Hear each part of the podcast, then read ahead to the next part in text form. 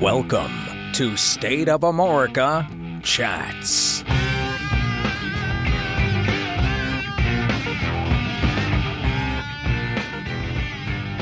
right, everybody, welcome back to another edition of the State of Amorica Chats. We're moving right along with these, Ian, and I'm I'm having fun doing them. And according to our downloads in the comments, people are enjoying are enjoying them. Yeah, I'm glad they are because uh, we have fun doing it. It was just kind of a an idea we had on a whim and decided to start doing it, and and I'm glad people are enjoying it. We get a lot of good feedback from them, and uh, Well, and a it, great thing. it's good to do it between like the Crowes episodes because I mean we can spread those out. I really enjoy them, and I think a lot of people do. So I mean, plus we get to talk. I mean, we both listen to things other than the Black Crowes. Oh yeah, I listen to a ton of things other than Black Crowes, like any well-adjusted music fan does. And I know you do too. So it's good to just sometimes, you know, uh, open it up to uh, other topics. It's funny because we really have nothing to talk about when we come on air. No, that was really that's the whole idea, and just kind of start going. I mean, I you know, sometimes I'll try to think of something ahead of time, but I don't tell you it. Like I just think, oh, I'll throw this out there and see. So Uh, sometimes I've just looked over at my vinyl collection. that's usually what I do too. And to that end, I have a question for you. Yeah. and I don't even know the answer, and we've been friends all this time. Yeah, and I really don't know where you Yeah. stand on this. But uh, what's your feeling on the Doors? I like a few songs and that's it. A Few songs, and that's it. Mm-hmm. I like uh, the end. I like Roadhouse Blues. I like L.A. Woman. Light My Fire because my dad sang that all the time. That's probably about it. I hope he wasn't singing it to you. No, uh-uh. weird. yeah, it would be awkward. So you said "L.A. Woman." I'm assuming the song, but have you ever actually listened to that record, like top to bottom?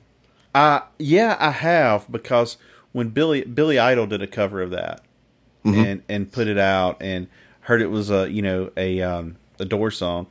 I remember trying to give give that a try. That's one of the later ones, right? That's actually their last record. Well, last record with Jim Morrison. They actually did two records without him that people largely ignored until a little more recently. They got a little more attention. But yeah, that was it. I just I love that record. Like uh, uh, as far as the Doors go, like otherwise, like I like a lot of their stuff. You know, through through each album, and I've, I've been buying the the anniversary reissues they've been putting out, which are kind of cool with all the bonus stuff. But I really love that LA Woman. It's fantastic. It's a great song. Um, you, man, I tell you what, you're a sucker for buying records. I am too, but every Yeah. time I talk to you, like I've been to the record store and I picked up, you know, I try to go to the record store these days. Uh, like it's like a once a month venture for me because I do a lot of more stuff uh, buying online. I, I belong to a lot of groups uh, that you know vinyl sale groups and things. do they know you by name there? What the record store? Yeah.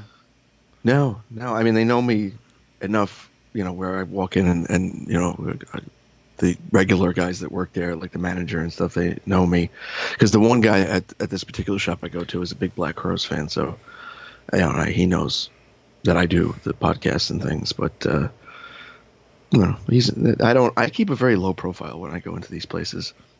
I, I keep a low profile when I go anywhere, really. But I don't because it's I don't know, I- I- and I don't mean to be like uh, derogatory or anything like that. But I can't stand when I go into the record store and I'm browsing around, and then it, always, always there's one guy who, at the top of his voice, wants to talk about with whoever's working there the obscure stuff that he's picking up so he can be cool or something. I don't know. It's just it's embarrassing to me. So I always keep the volume way low on myself for that reason. Yes, sometimes it can get annoying when like uh, people are like, "Oh, you got to try this, you got to try that." Like, I am real bad about if you try to force something on me, I'm I'm not gonna like it.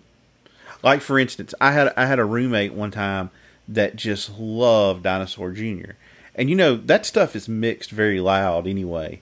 And he just blared it twenty four seven, and I was like, "They're the worst band ever. I'll never listen to them." And for like twenty years, I thought that. And recently, I've started getting into them. I've gotten a couple of their vinyl records, but like, I can't have something forced on me. Like Chris on my other podcast tried to force the Gaslight Anthem on me for years, and finally, I relented. And they're one of my favorite bands now, but. Like I just kind of got to come to it in my own in my own way, and a lot of times it just happens. Like a song for whatever reason clicks. Like with the Cure, I watched them on the Hall of Fame induction, and they played a song called "Shake Dog Shake." I was like, that was really good, and then from then on, I love the Cure. Weird how that kind of stuff happens.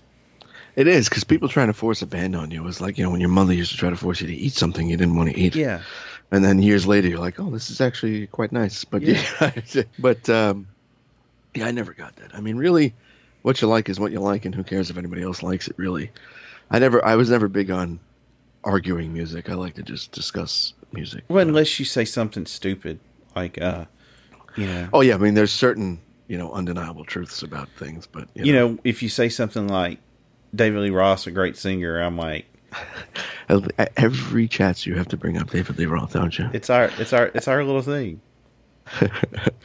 and by the way, I would never say that David Lee Roth is a great singer. I would say he's a great overall entertainer. I that's my opinion. And see, I'm not big like. All right, I'm going to rant here. I'm not big in the whole like entertainer thing. When it's, I when I like, say entertainer, I don't necessarily mean entertainer. I just mean more like I guess I say frontman. You know. Well, like my wife loves Beyonce. For her birthday a couple year, years ago, I, I paid for her and her friend to go, and I pointed out to her that like there are dozens, if not a hundred, people that help her put out an album. I mean, you can say she can sing all right, but then you go see her and it's just dancing and stuff the whole time.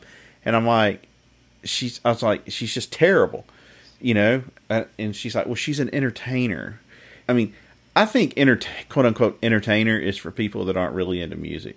From what I understand of her in particular, I mean, she's a, she's a very good singer. She does is knowledgeable about music. The, the only thing about her is is she's bought into her own hype. Like she yeah. really thinks she's like this the best there ever was. And it's like listen i could go back to the 60s and 70s and find you know a dozen people you know that are way more talented you know what i mean? There's a few bands i think pull off the entertain like U2, their stage show and everything to me it doesn't take away from the music. It it accentuates it. Uh, but then like you have like kiss. I mean it's just like going to a have you ever seen kiss in concert once yeah it's just like going to a fireworks thing you know the thing with them that bothers me is like oh they put on such a great show they put on such a great show and like yeah they do once because i watched videos from the 70s like in their prime when they're doing all this stuff and then i went and saw them because i think they were opening for not opening for but uh co-headlining with Def Leppard, and I wanted to see Def Leppard. So I saw Kiss, but it's like they're doing the same things. Okay, here's where he spits the blood. Here's where the smoke comes out. Like they don't. It's not any different. So it's why why would you see them more than once? It's like going to like a play. You go see it at noon. You come back at four. They're doing the same thing. Yeah. I think they're very, very overrated. Who, who's somebody else you think's very, very overrated that a lot of people like? I'm gonna think on this for a second. While I think on it, what do you got in mind? I never got into the Strokes. Yeah, are they highly rated? I know that I th- their, their they, first record was very. I think they may have won a Grammy. I, I haven't followed them for a while. But I liked their first record, which I think I don't even remember what it was called, but um, you know the one that has like uh, "Take It or Leave It" and "Last mm-hmm. Night," and but other than that, I I don't know. I'm trying to think overrated. Let's see. Kings of Leon. They're too varied to be overrated to me because they at least to me none of their records really sound the same and that's at least interesting they did get a lot of hype in the beginning i'll tell you an experience i had similar to that is bands i never looked into because they were hyped a lot mm-hmm. and that could push me away from them and i can tell you one right off the bat is my morning jacket and I, I i couldn't tell you a note of their music i know i know you're a fan of theirs is that right i'm a fan of a particular era I like At Dawn. It still moves and Z. To me, Z, Z is one of the best albums that came has come out since 2000.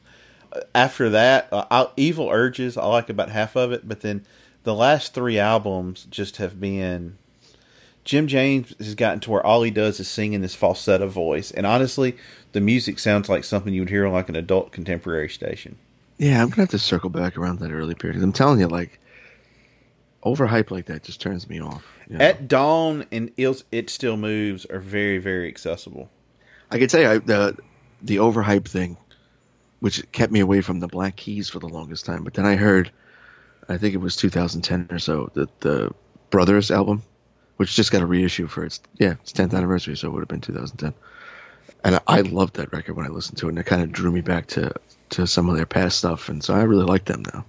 Well, they make it hard to, to like them in what respect? Just if you listen to any interview with them. Really? Are they are they jerky? They're just I don't know. I find them off putting. I don't think I've ever seen an interview with them. Yeah, like I think they were on like Joe Rogan, did a long form one on Joe Rogan. They're they're very very arrogant. That's a shame. I like Dan Auerbach's his one sol the last solo record he did. I thought was great, which uh, I don't know how much attention it got, but I thought it was a great record. You know, he did that Marcus King solo album. He, pro- the he- El Dorado, right? He produced it and wrote some of the songs. yeah, I mean, I think the guy definitely knows a lot about music. He's just kind of arrogant when he's in interviews. Sounds like somebody else we know. Yeah, he uh you know, the best thing about them is that feud with the White Stripes with Jack Black. See, I don't, I don't get that. I mean, you can definitely tell where the White Stripes informed their music. Like the White Stripes is the thing that came before them. That that kind of like lo-fi, sparse sound, you know, kind of thing. But uh, I don't. What was the nature of that feud? Was Jack White accusing them of stealing, or were they saying that I they think were so. You know, and it got to a point like I think they like got into it at like one of their kids' soccer games or something. You want to talk about overrated? There's a guy that's overrated, Jack Who? White. Really? And I'll tell you why. It's not that I dislike Jack White. I like Jack White's solo stuff. I like what he did with uh, the Raconteurs. I like the White Stripes, of course. But people kind of inflated his balloon a little too large, I think. For example, there's a documentary called It Might Get Loud. And it's Jimmy Page, The Edge, and Jack White. It's like, which one of these is not like the other? You know what I mean? But, uh, you know, that being said, he's also done a lot towards reviving vinyl and like I, don't misunderstand me like i don't think the guy isn't talented and i don't think his music isn't great i just think that a certain faction of whether it be critics or whatever kind of overhyped him and I, I don't even think it's his fault you know i think he's just a guy making music you know i i wanted nothing to do with the white stripes until i saw them at voodoo fest in new orleans i think that was 03 so they were probably on the seven nation army tour and they played Death Letter live. It was unbelievable. I mean, they were unbelievable for a two-piece band, and they're outdoors in this park in in New Orleans. Uh, They it was unbelievable how they came across. They were great. Yeah, I actually got on a kit. I've got I think three or four of their albums on vinyl. They sound really good on vinyl. They do. Yeah, but we'll go to Third Man Records and uh they'll have stuff there we can buy and you can see that like recording booth where like Neil Young recorded an entire album and Yes, that's right. The Letter Home album. I yeah. like. I, I've been kind of on a crazy Neil Young and Crazy Horse kick here lately. Well, they just he just reissued that uh, like a, a bunch of shows in one package from like 1990, I think, on the Ragged Glory period. It's Yeah. supposed to be. I haven't heard it yet though. Yeah, they're just they're s- when when they team up, they just sound so good. Cortez the Killer gets me in the feels every time. So does everybody knows this is nowhere, and then Powderfinger. I like the fact that Neil doesn't lean on them for every record. I like how he moves it around and then brings them back later. And We know he does the Promise of the Real. He does the Stray Gators. You know, he's just kind of Yeah. all over the place. The the promise of the real was a nice pairing with him. I think that really revived his creative spark a little bit working with those guys. Even Well, though some people don't like, especially that first record, they don't like it that much. At least lyrically, Well, man, he's he's prolific. I'll give him that. he is. It's almost like what you've said this about. Um, I think you said this about Ryan Adams, but he needs an editor. Yeah. You know?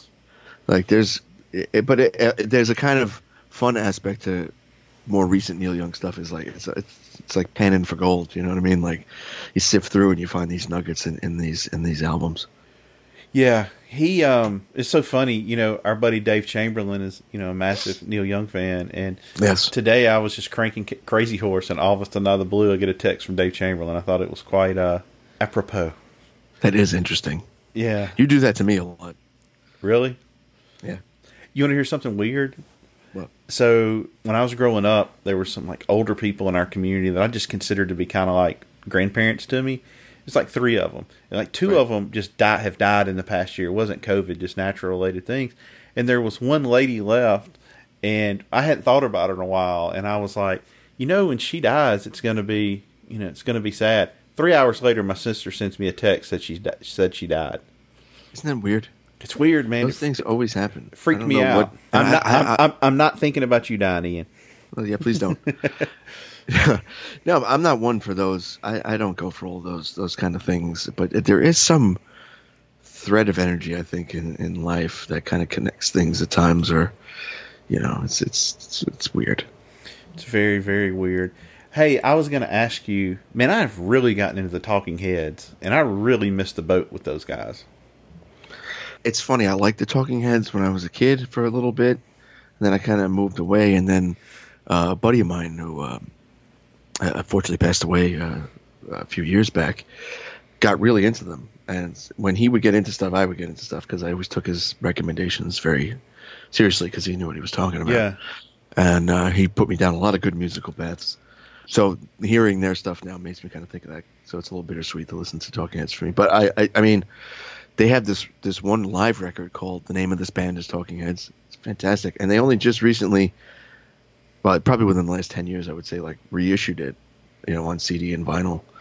So it was kind of out of print for a while, but it's, it's great. Well, they definitely win the award for most awkward um, Hall of Fame. Except today, I, I don't I don't remember.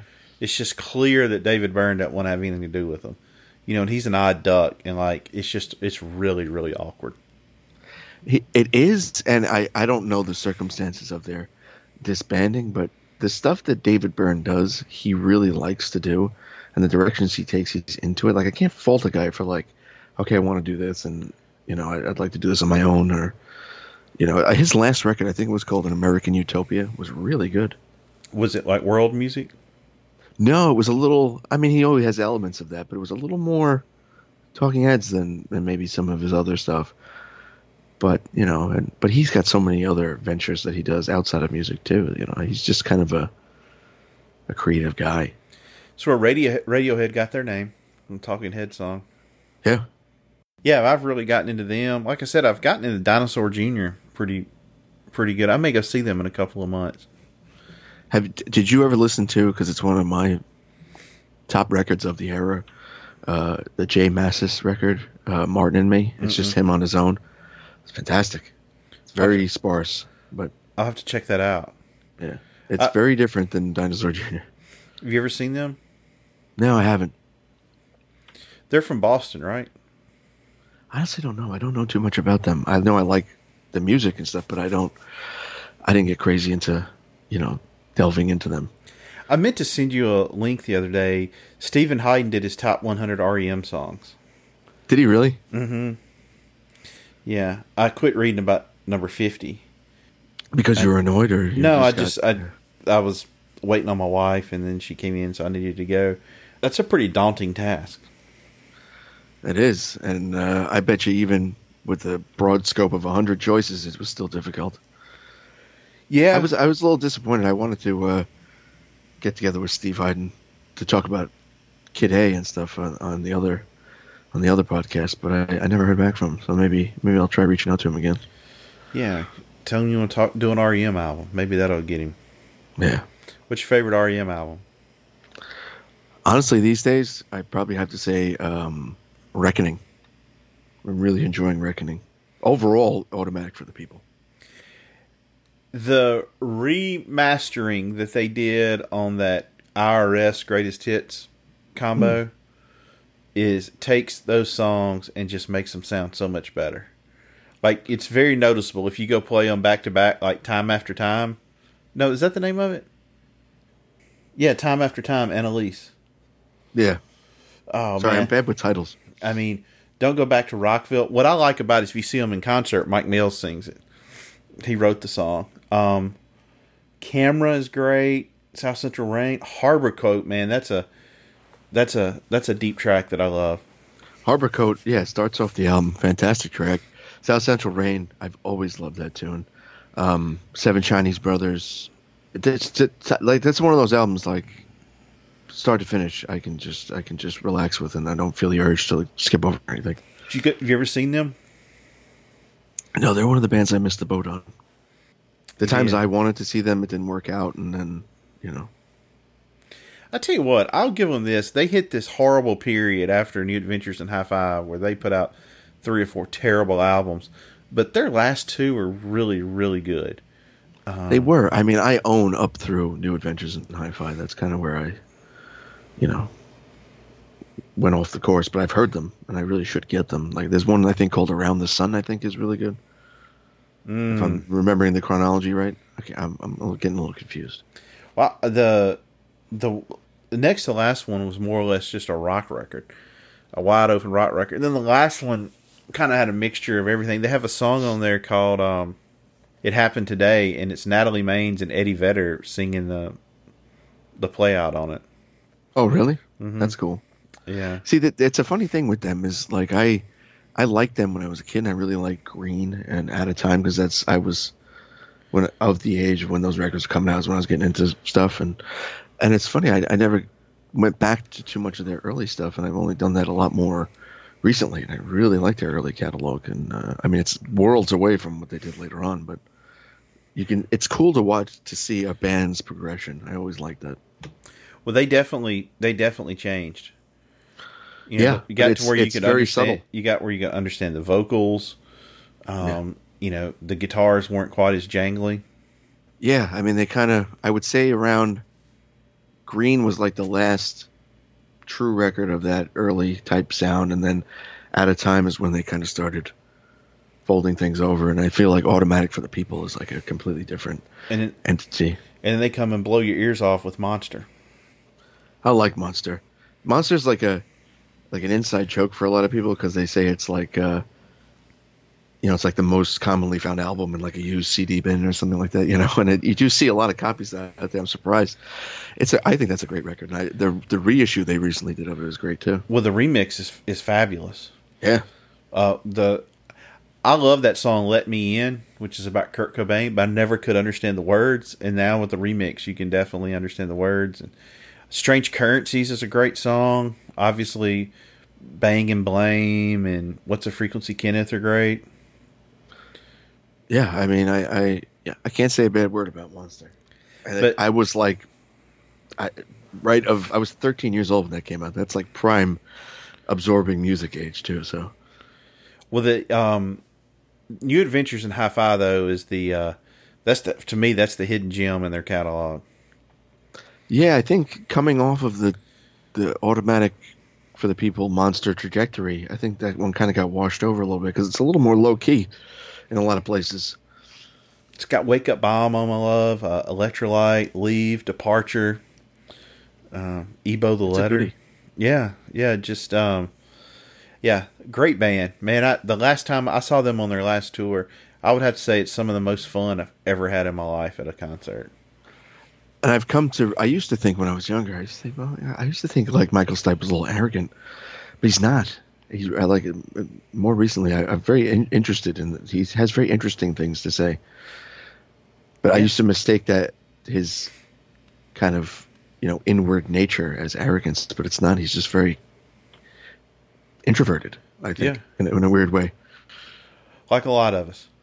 Yeah, but we not we don't front uh, bands, you know. I'm not an introvert. I'm not. I mean, I would say I might be at times. Sometimes, but a lot of times you're not. You're not with me. I'm well. I'm like I'm like Silent Bob. When I say something, you got to really listen because uh, I don't, you know, I don't just go blabbing around all the time. You know. So Oh, well, this was a nice little chat we had, Ian. yeah, I think we had a good old time, man. Yeah, so uh, our new tradition is we both pick a playout song. So I'm going to pick City of Dreams by the Talking Heads. What's yours going to be, Ian? I think since we were just talking REM, I think I'm going to uh, throw it to uh, Ignoreland of Automatic for the People. Awesome song. All right, everybody. We'll have another chat with you soon. Take care.